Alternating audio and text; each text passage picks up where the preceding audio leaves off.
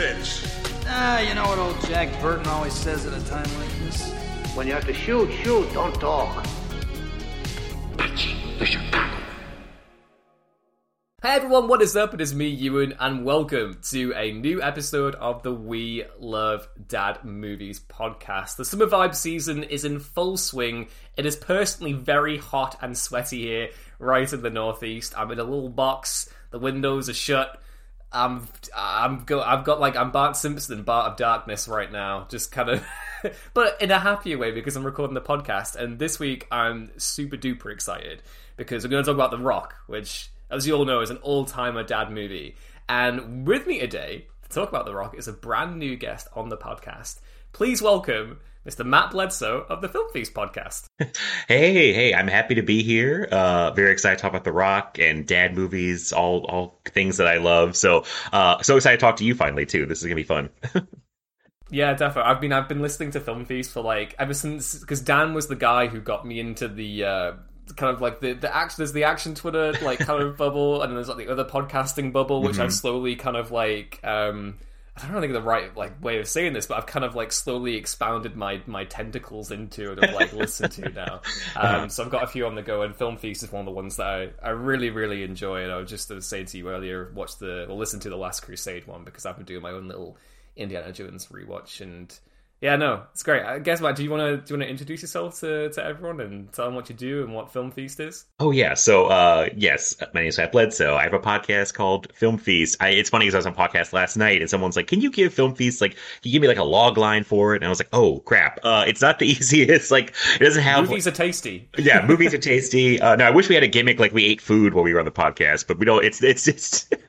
I think I just like alliteration. Um, I guess the easiest way I can describe Film Feast is that it's just a celebration of all kinds of movies, all genres from all different eras. Um, I like the randomness of it. Uh, right now, as you mentioned, we're kind of it's less random than usual because I'm doing an Indiana Jones series in June, so we're covering all those in order.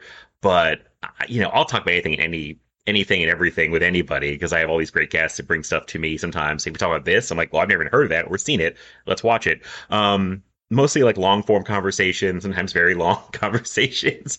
Uh, you know, I just let it flow. I just let it go. And um, yeah, I mean, it's just a really celebration of movies. Try to be positive on the show. Um, yeah, it's just a it's just a good time. Talk about movies. That's, that's the best I got.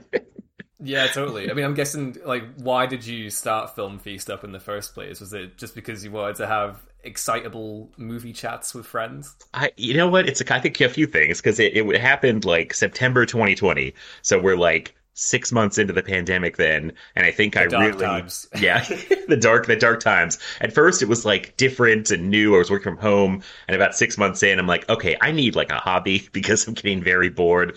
And I was on my friend Daniel Epler's podcast, uh, Cobwebs, and he invited me on. At the end, we are talking about I had the idea for a while and just never actually did it. I was like, I have this idea for a podcast, Film Feast, and he was just like, you know what, you should do it. And I was like, that's all I need to hear. And then that got the ball rolling, and I just needed some kind of outlet. I feel like because ever since I was a kid, I wanted to be movie critic or something. I loved Roger Ebert. Um, so this is about as close as I can get to being like some kind of a, a movie critic, air quotes. Uh, I just needed some kind of out because my real life, people don't want to talk about movies the way that I want to talk about them. Like, no offense, my friends and family, but it's usually like, hey, did you see such and such new movie? Yeah, it was good. I'm like, do you want to talk about it for three hours? They're like, absolutely not. No, it's, it's, you know, it's like, so I just found other people who are like minded, who like really love movies and are very passionate. Um, so yeah, just it, it was like a thing I needed, I think, at the time that I started it, and now I've just been doing it for going on like two and a half years. Crazy enough, or yeah, yeah, two and a half years. Yeah, That's awesome. Yeah, I mean, it's I mean, it's such a great vibe. Like, I love the, I just, I, yeah, I love the way you go into movies, and it's, uh, it's just a great listen. Um, my next question is the obligatory initiation initiation question. I think it's like short initiation. um, what to you is a dad movie? Man, this is I man, this is tough. It's like I feel like it's one of those things like I know it when I see it, that type of thing. You know, people are like, I could call when I see it. It used to be, I think, easier to find because I used to think it was movies that starred guys like Sean Connery or Harrison Ford or Clint Eastwood, but those guys have either like retired, passed away, aged out, or uh, you know that kind of thing. And now. I don't know. It's like just a good, solid action movie. I think is what I think of as a dad movie. Um, uh, yeah, just kind of they used to have like a, a, there's like an energy to them. There's not like Hong Kong action movies. I wouldn't call those like dad movies. They have like a crazier energy. Like there's like an American action movie that they made where I'm like, this is a dad movie. it's got it's a little I don't want to say slower pace. The ener- the the energy is just different. The vibe is different. Um, yeah, just a good solid action movie or thriller like uh like Crimson Tide by my boy Tony Scott. Oh. Great dad movie. It's just one of those things where like you just imagine a dad sitting down and just be like, I like this. And the rest of the family's like, Can we watch something else? And it's like, no, no, we're watching this now. yeah, totally. I sometimes come because I've got Tom Cruise on the brain at the minute. I would always say that The Firm is a dad movie, oh, but yeah. Mission Impossible isn't necessarily a dad movie. Oh, maybe people will disagree with me on that. I take a very, very broad definition with this stuff. Like we've done stuff that most people would probably look at and go, "That's not a dad movie." That, and I'm like, well, you know, the movies that my dad enjoyed. So that's basically what this thing is an excuse to is to dive into like those films that he showed me and kind of how that really informed my taste in film. Um, and The Rock was uh, it was a big one. It was a really big one. And um, I was really glad that when I reached out to you because basically, you know, talked about like summer vibes and dad movies that really embody the the summertime. Uh, and The Rock had jumped into my brain immediately just because I think of it as like a hot, sweaty movie. mm-hmm. um, and obviously, you know, Michael Bay, one of the kings of summertime. And it felt like it was a good time that we're having this conversation too, because on, on Twitter at the minute, everyone's doing their their Patriots stuff. Oh my god, was, this is great timing. Yeah, the Patriots are out in full force. Uh, the Bay, the Bay Renaissance, the Bay. I don't know what to call it. There's so many Bay puns we can make. Uh, he's yeah, it's he's very. I feel like he came back like there was a re evaluation, especially when like Ambulance came out. Everyone's like Michael Bay is really good, and now there's like a reevaluation of the Transformers movies particularly, which I can't fully on board with. But I have always liked Michael Bay, besides a couple things where I'm like, oh, I wish he didn't do this or that. Like some of the humor in his movies is like sometimes like, oh, why'd you do that? But uh, overall, I have always liked him. So I was happy to see the reevaluation of his work. I guess I'm a patriot. I don't know. it's really funny because like when I was when I was younger, I did like this is gonna sound like such a humble brag, but in like year six, that's that's like um, grade six in America. Um, I was invited onto a gifted and talented uh, summer camp that was like on like film production and media and stuff. At the end of it, they all took us to see the original Transformers.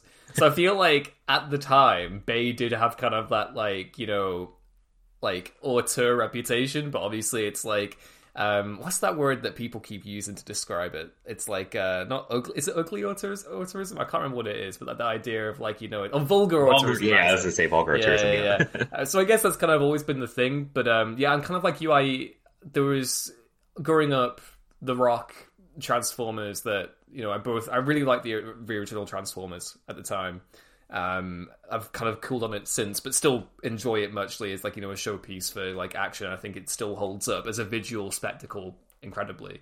Um, but The Rock was like always my go-to for Bay, um, and yeah, I think it's because it like it, even more so than like any of the Bad Boys movies. But I think the reason why this thing resonated so much with my dad is like the Sean Connery elements. My dad was Scottish, right?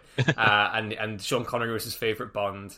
Sean Connery was just one of his favorite actors. Obviously, you're going across stuff like The Untouchables, which is like immortal dad cinema, and Indiana Jones: The Last Crusade, which is also immortal dad cinema. Mm-hmm. so The Rock having his presence, and also the the dynamic wiliness of Nicolas Cage, who is also a dad favorite. I'll I'll stand by that. Kind of made The Rock like the perfect combo. Um, and as far as Michael Bay movies go, even though it is very extreme and he's indulging in like all of his, you know, indulgences, um, I guess you could maybe say that it's it's slightly more restrained Bay than some of his latest stuff. I don't know if you'd agree. Oh, I was thinking that 100% when I was I was like this is like restrained Michael Bay like which I know some people probably now would not like. They probably want like completely un unchecked like unhinged Michael Bay, but Mark Wahlberg screaming about his inventions. My inventions. oh god. inventions yeah um this I, maybe because it's earlier on and he thought this was like his big shot because he's working with like these big actors, Nicolas Cage, Sean Connery, Ed Harris. I mean, huge cat. Like we can go. The cast list is insane in The Rock, but like I got to imagine he thought like this is my big break. I have to really nail this, and maybe he wanted to make it like a tad classier. Like I don't know, or he hadn't fully formed his like Michael Bay style yet, you know. So, uh, but I was, I agree with you 100. percent I think it's more restrained than the other some later Bay movies. Yeah, totally. It's interesting because for me, the most, the, the biggest Bay indulgences in this film don't happen on Alcatraz. They happen in the scenes where Mason escapes and it's the Humvee chase. Oh yeah. and then we get that kind of great bit where he's just deliberately crashing into he's like, How many how many objects can we get this Ferrari and this something to crash into and make it look cool? Like it's it's almost like it reminded me so much of um, Batman sixty six when he's trying to get rid of the bomb. Oh there's yeah. that bit where the old lady like walks into the middle of the road and then there's the tram with all the civilians on it and then there's the the the, the truck with the gallons of water, the water jugs, and I'm like, I love this. I, I'm here for this buffoonery. Some reason I went to Wayne's World 2 when they're like Oh, God, trying yeah. to get to I think the wedding and it's like a pane of glass is being moved through and oh a crate of watermelons and chickens or something and because it's like yeah he's just smashing all the stuff in that car chase and I don't know if you read this I heard this somewhere that like Michael Bay was concerned that like there was not enough action in that first part of the movie so he's like we need to have a car chase and they had a test screening without the chase and basically yeah the audience was like it gets a little slow it's like all the setup and they went back and like did the car chase and which i because I, it, I do feel like it needs an action beat at that time so i think it's a good call it's a great chase too but it is very michael bay it's like maybe, It's interesting, yeah. Yeah. Because like I, I feel like it. De- I would definitely probably agree with that, but I also think that out of all the scenes in the movie, that was the one that kind of like loses my interest a little bit because I'm Oh. like, oh, I kind of really want to like dive into like the.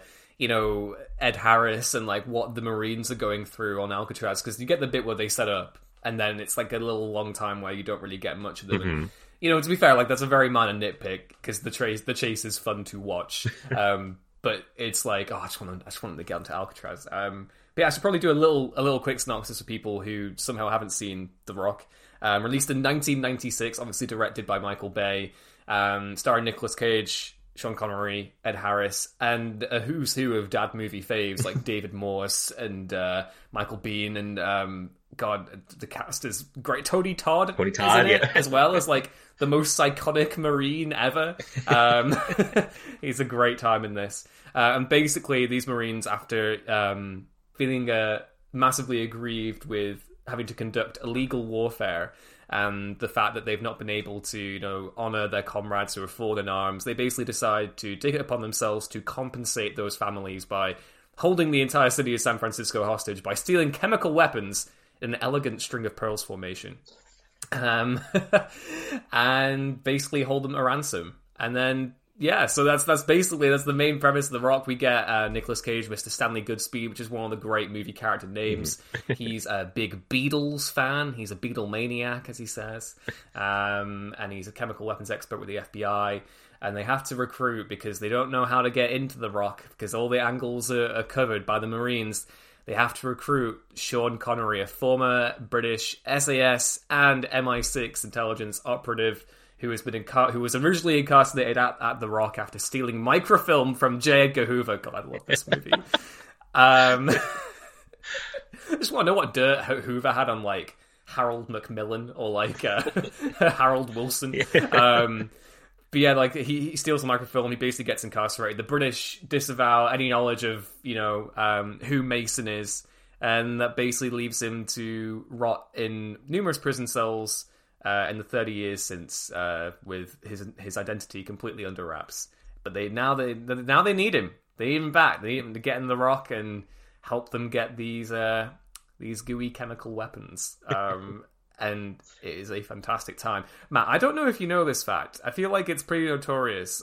Um, but do you know how The Rock kind of informed actual real life military intelligence decisions before the Iraq invasion? I did just hear this somewhere uh, when I was doing research for this. Yeah, that they somebody someone described the weapon in the rock to them, saying they have this weapon, and then people in the intelligence, I guess, agency were like, "Wait a minute, that's just the that's the weapon from the rock. This person's like messing with us." I was that part I was confused about. I was like, so somebody's leaked that, but used the example as the weapon from the So rock.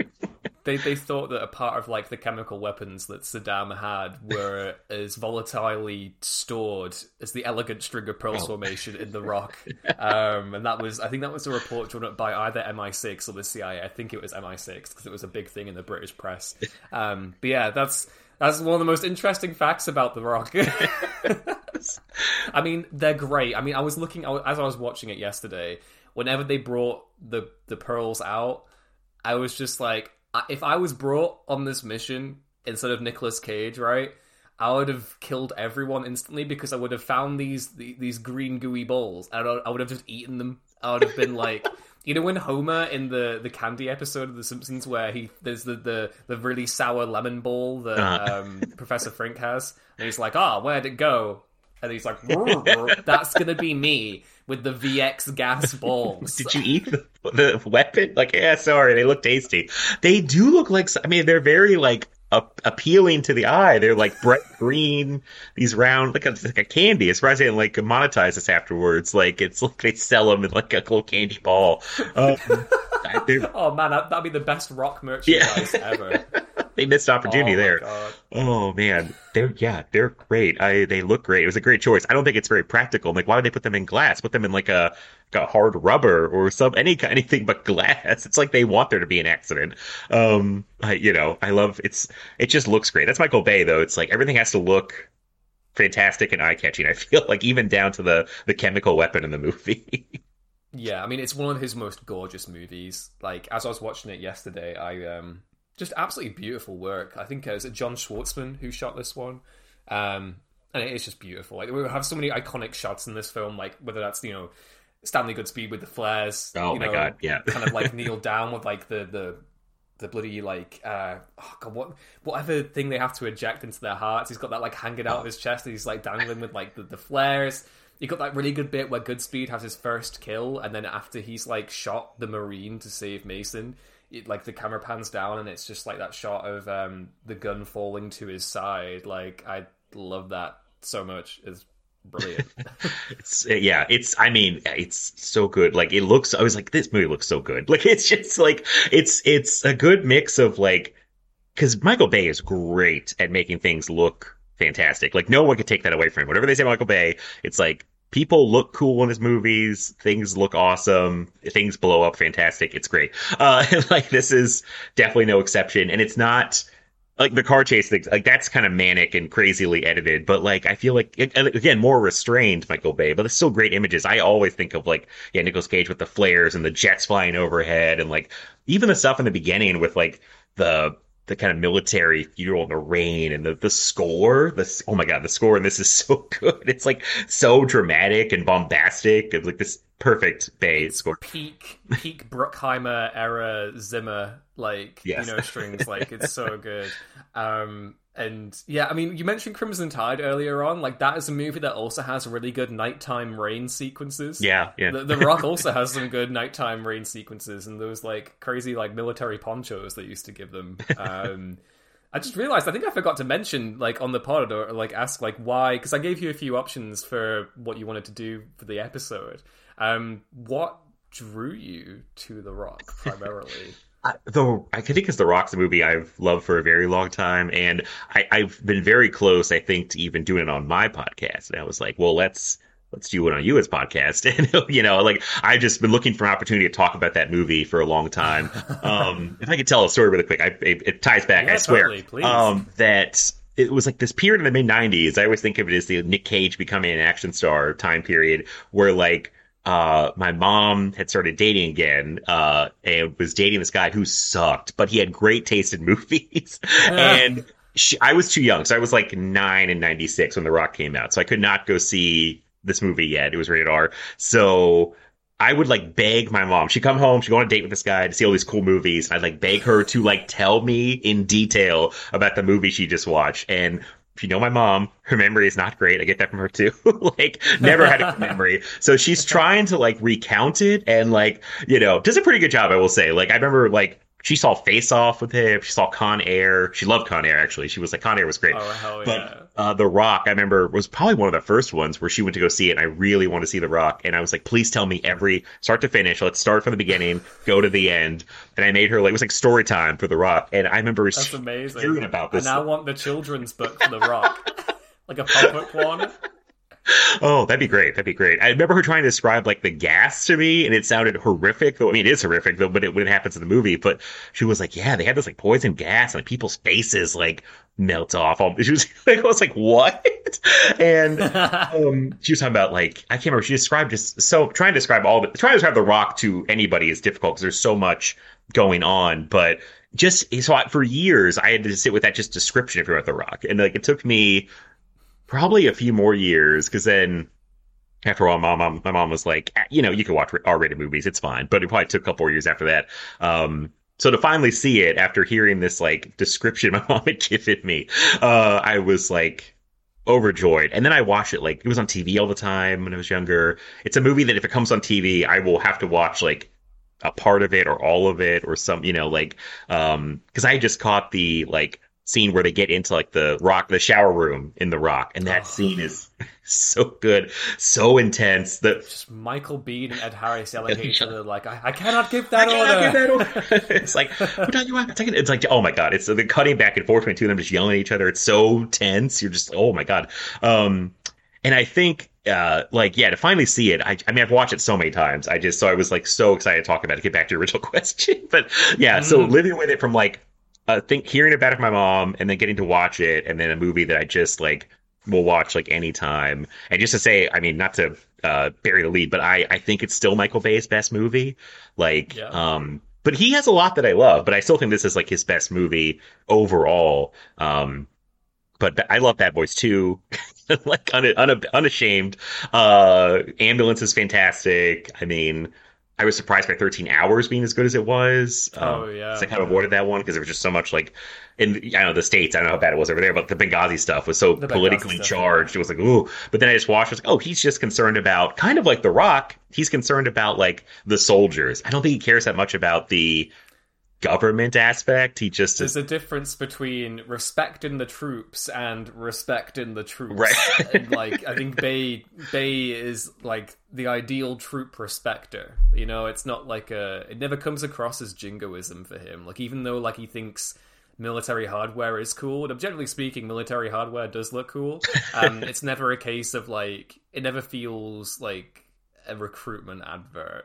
You know, like even if it is stylish in a great many places, there's still a kind of somber tone to it, which is again what I really like about The Rock as well. It's like even though it is a very fun watch, um, you buy into everything that happens here, and I like how it's not just a case of like every single mutiny, mut, uh, mut, mutinying, mutinying. I don't. Yeah, that's a, wait, that, that's a good question. Uh, Yeah, commuting, yeah. mutiny. Every marine, every marine that is in the process of mutiny. There we go. There go, yeah. I like how not all of them are doing it with noble intentions. Right. Some of them have been led along, and like they have the whole thing with um with the general where he is also like, you know, what the fuck am I doing? And that's the great bit where Mason meets him. I love that scene where he's like, a name and rank soldier, and he's like, uh, uh, Mason of Her Majesty's 22nd SAS Regiment. And then he's there like, um, personally, I think you're a fucking idiot. I'm like, brilliant. Couldn't have said that any better. And there's that bit beforehand, there's the iconic moment where Stanley's like, Mason, where are you going? Are you going to save them? And he just turns around and just thumbs up. Oh, yeah. Which again, not to get my second Simpsons reference in here already, but just makes me think of Lenny when he gives Mr. Burns the thumbs up. Oh, I mean, yeah, he's God, he's so good in this movie. Sean Connery is so like I couldn't imagine anybody else playing it. Like I could not imagine. It's like you've got to get Sean Connery is and like he. It's like I love the. I mean, the way he delivers lines is so fantastic. The accent it just adds like I mean, him having Nicolas Cage named be Stanley Goodspeed. I love hearing Connery say like, "Oh, good speed, Goodspeed. good speed." It's like it just it's like rolls off his tongue. Uh, it's like oh man, he's he's so good. I think he's that line too out in the rain. He was talking to Ed Harris about like where the whole thing about uh, I think you're a fucking idiot, but then he's like, uh, I love he adds a little thing about like his whole rank. He's like retired, of course. Like he, you know, it's like, Mhm. um, Yeah, and yeah. there's a whole theory. I don't know if I buy into it that it's like Oh, the Bond. the, the, he is James Bond. I'm like, yeah, I don't like to think that James Bond got captured for that long. You know what I mean? I'm like, I, I, uh, yeah, Yeah, I mean, I guess it makes sense. Like, if you were going to put it in the perspective of like this is an alt reality Bond, like it is very much like a Bond analog. It feels if if Bond was less, you know, um, whirling around in Little Nellie and was like actually committing like you know Cold War espionage and stuff. I find it. I, I think it's really really cool, and he is. You know, we talk a lot about Sean Connery as like a badass or whatever, but like he was such a good comedic talent as well. Like when he had to turn it on, like he has, like even in the Untouchables, he has a lot of funny moments there. Oh, like yeah. stuff like, um, like in the Last Crusade, obviously probably one of the greatest like action comedy like performance. Like he's so good in that uh, against type. Here he is just as funny. Um, like obviously he has a lot of great lines to read, which you would never have imagined Sean Connery reading like your best. Lucius always whine about their best, and then you have the bit where probably one of my favorite shots in the film, which never ceases to make me cackle, is the bit where he it's the two way mirror, and he's being like, you know, they're having the conversation, and Goodspeed's just like bargain with him to go at the Fairmont Hotel. Um, and then he just gets the quarter and like cuts the window open, punches through it, and then his head's just poking through the other side, like Womack. it's like a Looney Tune popping bitch. through. Whoa, back! I was like, uh, I was he like, I want a shower and a shave. Uh, it's like at the, the hotel. He's I, him with long hairs. It's like he looks really crazy. Like it's a good. It's like he looks crazed, but I, it's a weird look for him because I always see him so clean cut, clean shaven. Um, Yeah. but yeah, he's he's having fun in this. I think that's. I think you could When tell. he's singing. Um, uh, are you going to San Francisco? And he's doing it out of tune and off. Oh, yeah. love that. Oh man, he's yeah, he's like one of the best parts. And there, my stepdad loves this movie because he loves Sean Connery. Like, um, I feel like guys of a certain age, like 60s, 70s, you know, like they, he's their bond. He likes their guy. My mom always gives him, uh, my stepdad chick, cause it's like, she's like, I think you'd leave me for Sean Connery. You know, back, you know, when he's still alive. she's Uh-huh. like, she's like, you always talked about he had nice legs. He's like, he did have nice legs. Like- Objectively he speaking, had- the man had nice he had legs. nice legs. He had a huge man crush on Sean Connery. So um, that's another reason I think uh, that we we could bond over The Rock. I think of it as a dad movie because my stepdad likes it. so It's generational, It isn't it? is, in yeah. I mean, like my dad had loads of affection for Nicolas Cage too, but like Sean Connery was like a childhood hero Mhm. for him. Like he grew up with the Bond movies in the '60s, early '70s. Um, obviously, like Sean Connery had a few war movies as well. He has a very tiny role in The Longest Day. Um, it's just again, it's just nice to see. It's one of those movies where you feel like, oh yeah, Sean Connery was in a Michael Bay movie with Nicolas Cage, and it kicked all kinds of ass. and it's like, it's so great that he got to have that moment. Like the '90s period for him, late '80s, '90s, like he he did so much good stuff. And The Rock getting to exercise that kind of like uh, pure action part of his brain, like, is just great to see because he's ha- he's clearly having so much fun with it. Like it's um. I mean, how can you not on the set of a Michael Bay movie with all these explosions going off and all the like the, the dramatics and stuff? He's just, it's just so so much fun. Yeah. Um, yeah. I mean, looking at like the cast overall, are there any faces in particular that you're like, oh, that guy? it's it's bananas because it's like uh, Murderer's Row of like great like character actors. Uh, I'm looking now through the list. Um, God, I don't even know. It's just it's hard to pick. Um, I love. I mean, John C. McGinley. Whenever he pops up, he, Yes. he's he's great. Um, I love that they. I love the Cassie of Michael Biehn as that part that he's like the leader of that group because I think I can't remember. Like, I mean, because my mom told me what happened, but I feel like still when you watch it, you expect Michael Biehn and that group to like not die as quickly as they do, uh, or at least maybe like they'll get captured or separated from Nicolas Cage and Sean Connery, like so they won't be able to protect them. But like to get just wiped out like so quickly, because Michael Biehn has cachet from Terminator and Aliens, and it's like it's like he'll he'll make it. Like, oh no, he didn't make it's almost like he goes into the xenomorph hive, and instead of being like one of the survivors, he just gets picked off immediately. It does remind me of that scene in Aliens, actually, where they go into the hive, like, and they're kind of I don't know, they're confident, but you feel like this is a team of badasses. Like they they'll be okay, and it's like nope, wiped out real quick. so they even have like the whole motion sensor ball thing as well. Yeah. uh, it's really really fun. I mean, the, I love the team of dudes that they assemble here because Biehn is such a good like he he has like only a minor role in this, but he's so good with the screen time that mm-hmm. he has and. I feel like the entire cast here do that bit well. Who's um who's mustachioed man who plays the uh is it William Forsythe? William Forsythe. William Forsythe. Yeah.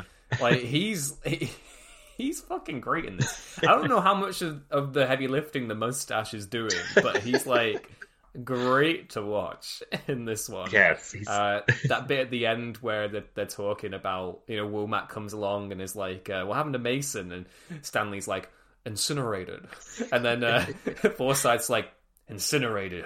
And they're both just kind of like cracking a smile. Uh-huh. beautiful. beautiful. it's a great moment. Like, yeah, like we know you're bullshitting, but I'm gonna let it. I'm gonna let it slide. Um, because yeah, I it, like they, they were going to screw him over the whole time. It's kind of then it's got like a little bit of like an escape from New York, escape from LA type thing where it's like mm. go do this mission for us and then we'll you know give you kind of a reward. But it's like the whole we don't plan to ever give you what we promised and um and they all know everyone knows it's bullshit. so it's like it's like you get out of here, Sean Connery. Um, I love that little moment between the two of them where they're like, uh huh, you're incinerated. Yeah, okay. Uh, it's so good. Yeah, totally. I mean I was to ask now because like there are so many good action set pieces in this. Are there any ones that like really jump out at you as being like? Because I feel like we talked, we mentioned earlier on that this does feel like Michael Bay restrained in, in a great many ways, and I do feel like if I was going to look back at all the Bay movies I've seen and like do a top five of his like best action sequences, I'm trying to think of one that would maybe like cut in from The Rock as being in that bracket, but like it's it's all shot really well. Um, but like even though it's all very compelling, I feel like it's not like top tier Bay at times. Even though it is like it's great to watch, but like you know that whatever he did in here, he probably went on to outdo in like Bad Boys 2 or like, you know, Ambulance or whatever, which is just pure drone fueled ridiculousness, brilliance. Um, oh. But yeah, I don't know if you had any like favorite action. It's a good question. I mean, it's undoubtedly an action movie, but I don't. If I had to pick five Michael Bay like set pieces, I don't know if anything from The Rock would make it. I mean, the car chase is great, but I feel like I like that car chase, car chase in Bad Boys 2 even more when they're like throwing cars yeah. off the back of the truck. Um, uh, God, I mean, I don't know because it's it's like I'm like now you're asking me I'm like I don't know like um there's like it's almost like there's like these bursts of action that I don't even call them set pieces yeah. like you know like a quick fight between two guys or like a shootout but yeah the interesting thing I find about this movie is that it's a Michael Bay movie. Where my favorite things about it aren't the action. Right. It's not the action. it's it's it's Cage and Connery and like the relationship that they they have, and I think they they do that so well here. When they combine in action sequences, it's really fun. Like obviously we have the great bit where it's the first shootout that Mason has, Mason and Goodspeed have with um trying to get the first VX gas launcher, mm. and um, they have that great bit where they're firing, and there's just like so many squibs going off, and there's glass shattering, and like Goodspeed is like blind firing with his Beretta, and Mason's shooting with the MP5, and then he like um, pushes a drawer out of like one of these like uh, cabinets and like starts shooting underneath and like gets the guy's feet and then the shoots the conditioning oh, unit false. and it goes down beautiful. And then, and then like the cherry on the icing of the cake is the bit where they, he's then trying to remove the the pearls, and the guy's leg is twitching, and he's just like, "Is that normal?" and he's like, "Yes." oh, I mean, yeah. There's that's why I was thinking about The Rock that I think is so great. It makes it my favorite Bay movie. Is like there's so many great character moments, and he really lets these actors like breathe and do their own thing, and like because from what I heard, like the characters of Mason and Goodspeed were like very different originally on the page, but then when you bring guys like Nicolas Cage and Sean Connery in, they add so much to it. I think I read that Sean Connery brought two of his own guys in just to punch up the Mason stuff. like, oh wow, there was a lot of writers. I had no idea until yesterday. Like, they had a lot of guys come in and punch up stuff. There's only like three credited writers, but they had like Tarantino and oh my god, uh, Social Network guy. What is his name? Oh, um, oh. Sorkin? Yeah, Sorkin. Like they punched yeah. up some stuff. Uh, yeah, Sean Connery got two of his guys to like to come in and just punch up the Mason stuff. Like it, they had tons of guys work on the script, but it, it didn't turn out that messy. I somehow like somehow gelled together. But uh there's so much good character stuff, which is like why I like Ambulance, why I like 13 Hours. Um, in Bad Boys 2, as goofy and some of it doesn't age well, it's still about Will Smith and Martin Lawrence. Like it's always about like the guys, and this is about Nicolas Cage, Sean Connery, and their like chemistry. Um, and the action is still great; it's still there. But I feel like that's my problem. Not to knock the Transformers movies, but I feel like the the weakness in those is like you're just watching things kind of smash together and it kind of loses after a while i become like numb to it if i'm getting bludgeoned by like just i love transformers as a kid i watched the original cartoon like uh you know but it's after a while it's like just noise and it's very impressive but it's like it doesn't have the great character beats like that he has in so many other movies i think the rock works so well because it's the character is still like first and foremost and he has great actors playing the part. So the, we said the cast is crazy. And it's all all people who are really good at acting, doing a good job. So I think that's the big difference in The Rock and some of his like Transformers type stuff. yeah, totally. I mean, like I, I I've I've seen this movie so many times. I think every time I watch it, I'm always surprised by how invested I am in Mason's story and like how well the movie conveys the sense of betrayal and uh, like kind of like hopelessness that he's faced over the last like you know three decades, and like how he just wants to see his daughter. And there's that great bit where Goodspeed's like, "Oh, your father's assisting us with an investigation and stuff," and that's like oh, the yeah, first yeah. inkling of trust between them. Like, I love, I buy into that completely, and I also buy into like you know Cage's like, "Oh, you know, I'm." His, his kind of like comedic, you know, I've just gotten like my girlfriend, like she, she's pregnant, and then now we're gonna get married and stuff, and like I love that, and I think the reason why they pair so well together is you know it does feel deliberate in the script too but it's like connery is such a great image of that like 60s 70s masculinity and cage is like the opposite of that. He's like slightly flamboyant. He's obviously ex- more expressionistic with his techniques um and he's a sensitive man you know he's he's he's in the nude playing a guitar like and he loves he bloody loves the beatles and stuff but i like that like it's um he's got an affection for that era too. There's so many little things that like I'm little bubbles of ideas that go into my brain right now that I can't articulate fully. Um, but it's just they, they, they go so well together because you know they are they're, they're like an odd couple. But I like how it's like two two different generations of action heroes coming together, which has obviously been done loads of times even before this. Um, but it works so well here because it's like you have two great icons and they really do genuinely like even though they're, they're very different they both get on and i think mason is such a great teacher hmm. and like yeah no i just I, I, they, they both push each other and it's a great kind of back and forth they have and i think that you know probably the core reason why the rock succeeds is a great kind of die hard-esque movie for me like more so than a lot of the other kind of similar scenario driven films is that it's not about the premise never becomes the main character it's always those two. That's a great point. Yeah, and I love that you brought up that moment where Nicolas Cage lies for Sean Connery, when he's like, "Your dad's helping us on a thing that," and I that really earns a lot of uh, trust from Sean Connery, where he doesn't like any of these guys, don't trust any of these guys, but he's like, "This guy may be okay." And I love, yeah, that like Sean Connery's like the ideal, I think, at that time of like a manly, masculine man. He's James Bond, you know, and then Nicolas Cage is kind of this like goofy weirdo who's like this character does not want to be in the field. He's like, I work in a lab, and then he's out there. And I love. I mean, it's I drive a Volvo. I drive a Volvo. it's like an iconic line, one of the best lines in movies when Sean Connery's like, you brought up a little earlier the winners uh losers always complain with their best and then uh just go home and fuck, fuck the prom the queen. Prom and then Nicolas Cage which is like Carla was the prom queen. I think Connery's like oh okay. Like he's like okay you're kind you got a little edge to you. So um just little stuff like that. Yeah that's that's what it's all about. That's why I keep coming back to the movie is like just their banter and back and forth and like all the great lines. And like Ed Harris like been talking him he's a very compelling it's hard to even call yeah. him the villain. I mean, he does the villainous thing by, you know, capturing these people and holding the city hostage, but like, he's definitely got a uh, righteous cause that he's fighting for, and you completely understand why he's fighting for that cause. So, um, that adds like another level of making it more interesting. He's not like a just some no name, like at the time, probably like a European terrorist from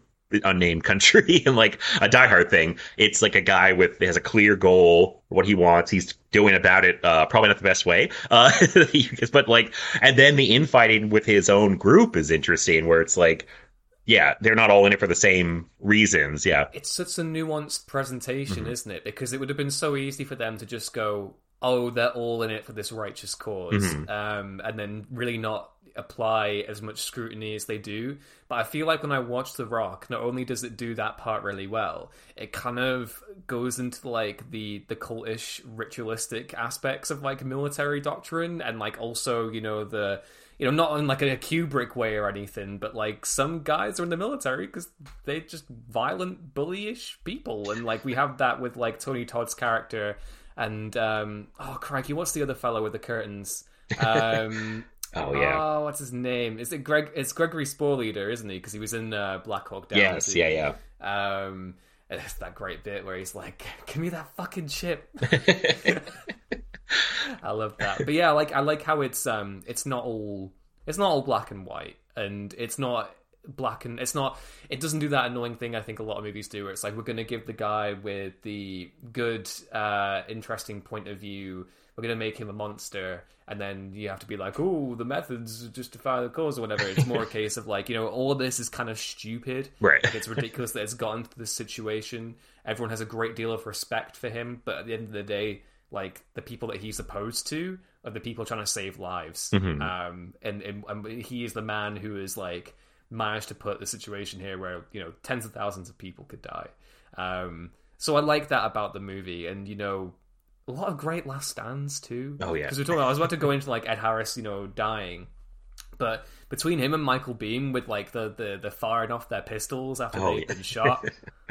Oh man, so good, so dramatic. I'm like, this is so Bay to have like it's so operatic. It's you know like slow motion, firing a pistol. The music is swelled. I'm like, this is good stuff. This is this is why I watch movies. like, yeah. Uh, it's yeah. Very, everyone gets like a very I feel like uh dramatic, poetic death. like, um, maybe the best one when Nicolas Cage does his Rocket Man joke. Like, oh, uh, how could I forget? It's, it's, you. You're the Rocket Man, and uh, like such because a, a weird Nicolas Cage thing. I can only imagine him doing that and like that character i'm like well that fits for him you know i'm like that makes sense I, it could be like stupid or cheesy either way but i'm like it's perfectly delivered by Nicolas Cage it works so love it it's so good um yeah, they. I mean, they just need. Okay, they just needed to do the bit like in Broken Arrow where they fired John Travolta oh, off. I wanted to see him like on the rocket and that camera zoom. They do a similar thing in True Lies, don't they? Oh, That's yeah. what this movie needed. They needed to have like Tony Todd's like panicked expression as he's like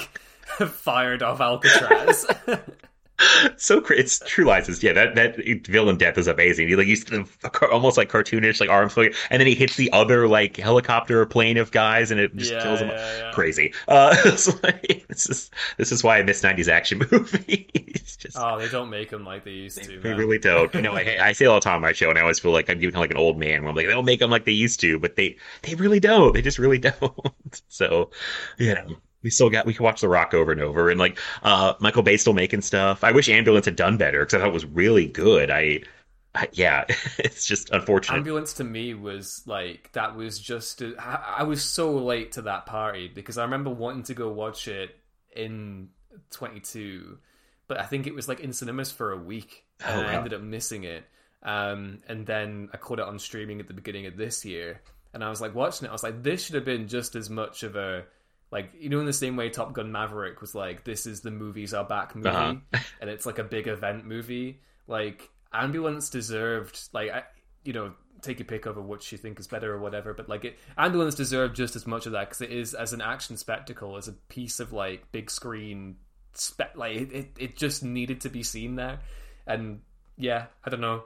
I guess because bay himself has such a divisive reputation but that movie was so good and the Rock is also great. it is. It is great. I, I was gonna say Ambulance Two has that whole thing again about Michael Bay, like I like soldiers, but not the because the whole thing's about a guy trying to get like uh veteran like health insurance and that whole process and like doing something that's illegal but for a good cause type thing. It's like it's like he keeps going back to these these themes. Uh which uh, you know, and yeah, The Rock. I mean, it's that's why it's so it's got all these interesting things happening with like different characters and their motivations, and like it's not as cut and dry as you think at first. Like Stanley Goodspeed's like not just a big nerd. like he's got you know, it's like he can do some cool action stuff. Um, and I love that Nicolas Cage apparently really wanted to be an action star. Like he'd been pushing to be in an action movie for years, and like nobody really gave him a shot because they're like, ah, you're just a weird eccentric actor type guy, you know. And then like he has this amazing run. This kicks off the amazing like trilogy of Nick Cage action movies of this and uh Face Off and Con Air.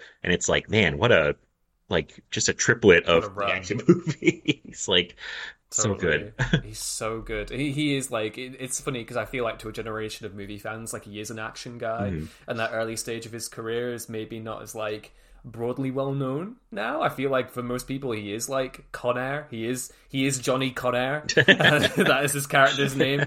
Um, you know, not, not a bad reputation to have because I really like all of his action movies, but. Yeah, it's um he's genuinely great in this one as well. Lots of good cagey moments, um, and just a delight to watch. Like, I, I, I, I don't know where you stand on, on Cage as an actor, but like I am fully aboard the Cage train. I think he's wonderful. Oh, I love him. I love him. He he does things that I he pulls off things I feel like very few actors other actually pull off. Like he delivers the Zeus's butthole line in The Rock. Like who else could pull that off? Like I'm like I believe him. Uh, like he just has these weird quirks. Like he's so interesting to watch. Like I've seen him in movies that like aren't that great, but like usually not him and that's he's always interesting even if maybe i don't think he was quite good in something i'm like you were you brought it you know you didn't like dial it in or phone it in but um i i love him like uh, mandy from the um a few years ago is like one of my favorite movies of the past like decade i would say he's amazing in that um yeah, I- he's so good. But it is like he has like that split point in his career. It's like the the action movies start in the mid '90s, and it's almost like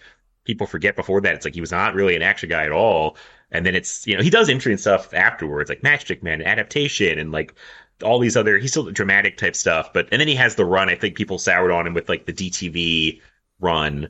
Yes, It sounds like it was like the tax movie. You know, it's like I got to pay my taxes. Like I got to do these like kind of lower rent uh, type movies, but um, I feel like we're going through like a cage renaissance in the past couple years. So I'm I'm happy to I'm happy to be here for it. yeah, yeah. I really hope this is his like his big movies are back moment. I want I want Cage on the big screen doing lots of fun stuff. Um, I was gonna say as well. I think this is the hottest Nicolas Cage uh, action movie as well. Like he he looks great in this. There's the the kind of like the the sweaty wispy hair and like the bit of grime and dirt on his face. is just he. There are a few movies where he's presented better in an action context, I should say, because I know people go crazy for him. in Wild at Heart, which I still haven't seen. That has been on my watch list for ages. I need to watch it. Um, but dude, dude looks cool as hell in this. he does, he does. He uh, I I love him in Con Air with the wispy mullet Oh. going when it blows in the wind. It's great. Uh, like, but uh. Yeah, no, he looks he looks cool. You uh, you should see Wild at Heart. I I like it. I love David Lynch. It's funny because I like Wild at Heart, but it's like among Lynch movies, it's probably like closer to the bottom of the ranking. No one kill me for that, but but it's still good. It's very interesting. I just uh because I think I just saw somewhere you saw a Mulholland Drive for the first time, or Yeah, yeah. I've literally just this year been popping my Lynch cherry. Like I had never seen, um, I'd never seen Blue Velvet before this year. I'd like uh, part of it came up in one of my history modules and like d- dis- uh, dissecting uh, American suburbia and like stuff like that. But apart from that, I hadn't seen anything beyond the introduction, the introductory sequence where it's you know the the worms underneath the garden and stuff, which is so cool. uh, and then yeah, Mulholland Drive, and yeah, I've got a bunch of other like on my list, but yeah, it's it's weird. It's kind of it, it's one of those where I'm like, oh yeah, no, I haven't actually watched any Lynch stuff, and then I was like, I'm going to try and start fixing that this year. So I, I, I am very excited for you. I saw you. I was like, oh my god, he's watching it the first time. I'm so like jealous. Get to see it for the first time. Like, um, because that's my favorite Lynch movie, Mulholland Drive. It's like, Oh, and, yeah. I mean, it's so great. Uh, but he has a lot of great ones. It's hard for me to pick. They're all like top tier for the most part. So I'm excited for you. I said to bring that up because I was like, oh my god, I'm so excited for his Lynch journey. Because like once you get started, it's like it's a whole different thing. Because I'm later to him too. I'm not like like I probably I don't know sometime in the past like five to ten years I got into it, and then I was like all in. I think so. Um, it's a good time. Sorry to take us off the rock, but I said to bring that. No, up. no, totally. I mean, uh, the, the tangents are a good thing. I think uh, next on my list, it depends on where, where I can find it. Like maybe Inland Empire. Um, but I definitely want to go back and do the Elephant Man. Oh, yeah. and uh, and and Wild at Heart. Wild at Heart is the big one I've had on my list because I think Laura Dern and Nicolas Cage look really neat in every single image that I've seen from that movie. It- yes. Um, bashfully tipping my hat. Wow, you all you two look awfully great today. Like, oh, they they burn up the screen. I will say that. I keep seeing that Yeah, yeah, yeah. on Twitter where it's like, "What's the hottest two people have looked at a movie?" And Wild at Heart always Mm-hmm. comes up, and um, it's like hard to argue. It's it's hard to argue with that. yeah, totally. Um, yeah, like The Rock. Overall thoughts. I bloody love this movie. Um, this is one that me and my dad used to watch quite a lot. Like it would, if it was on, it was like, okay, we've got to. Like you said earlier, if it's on TV, you have to stop and and respect The Rock. You have to sit down and and and and you know be a loyal patriot. And it's just, uh, I I love it. Like um.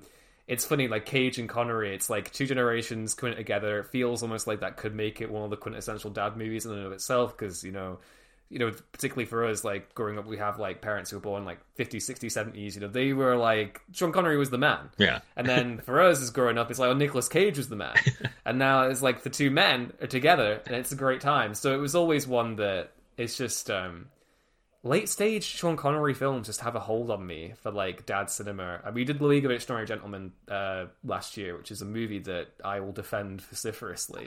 Um, because I just think Connery is great in it, and it's um he's just has so much like w- like there's like a whimsical element. It's very dry, but he still commits to the action. And even in here in The Rock, where he's kind of like just walking about a lot of the time, when he does have to have those like close up moments, it's like oh, this guy could. You can tell this guy could like throw a punch. Yeah. Um, so. I'm going off on a massive tangent here now, but I feel like um, I don't know if you're aware. Like, so back in the uh, 50s or early 60s, I can't remember. It was like um, you know Johnny Stompanato, one of like the most infamous like U.S. gangsters.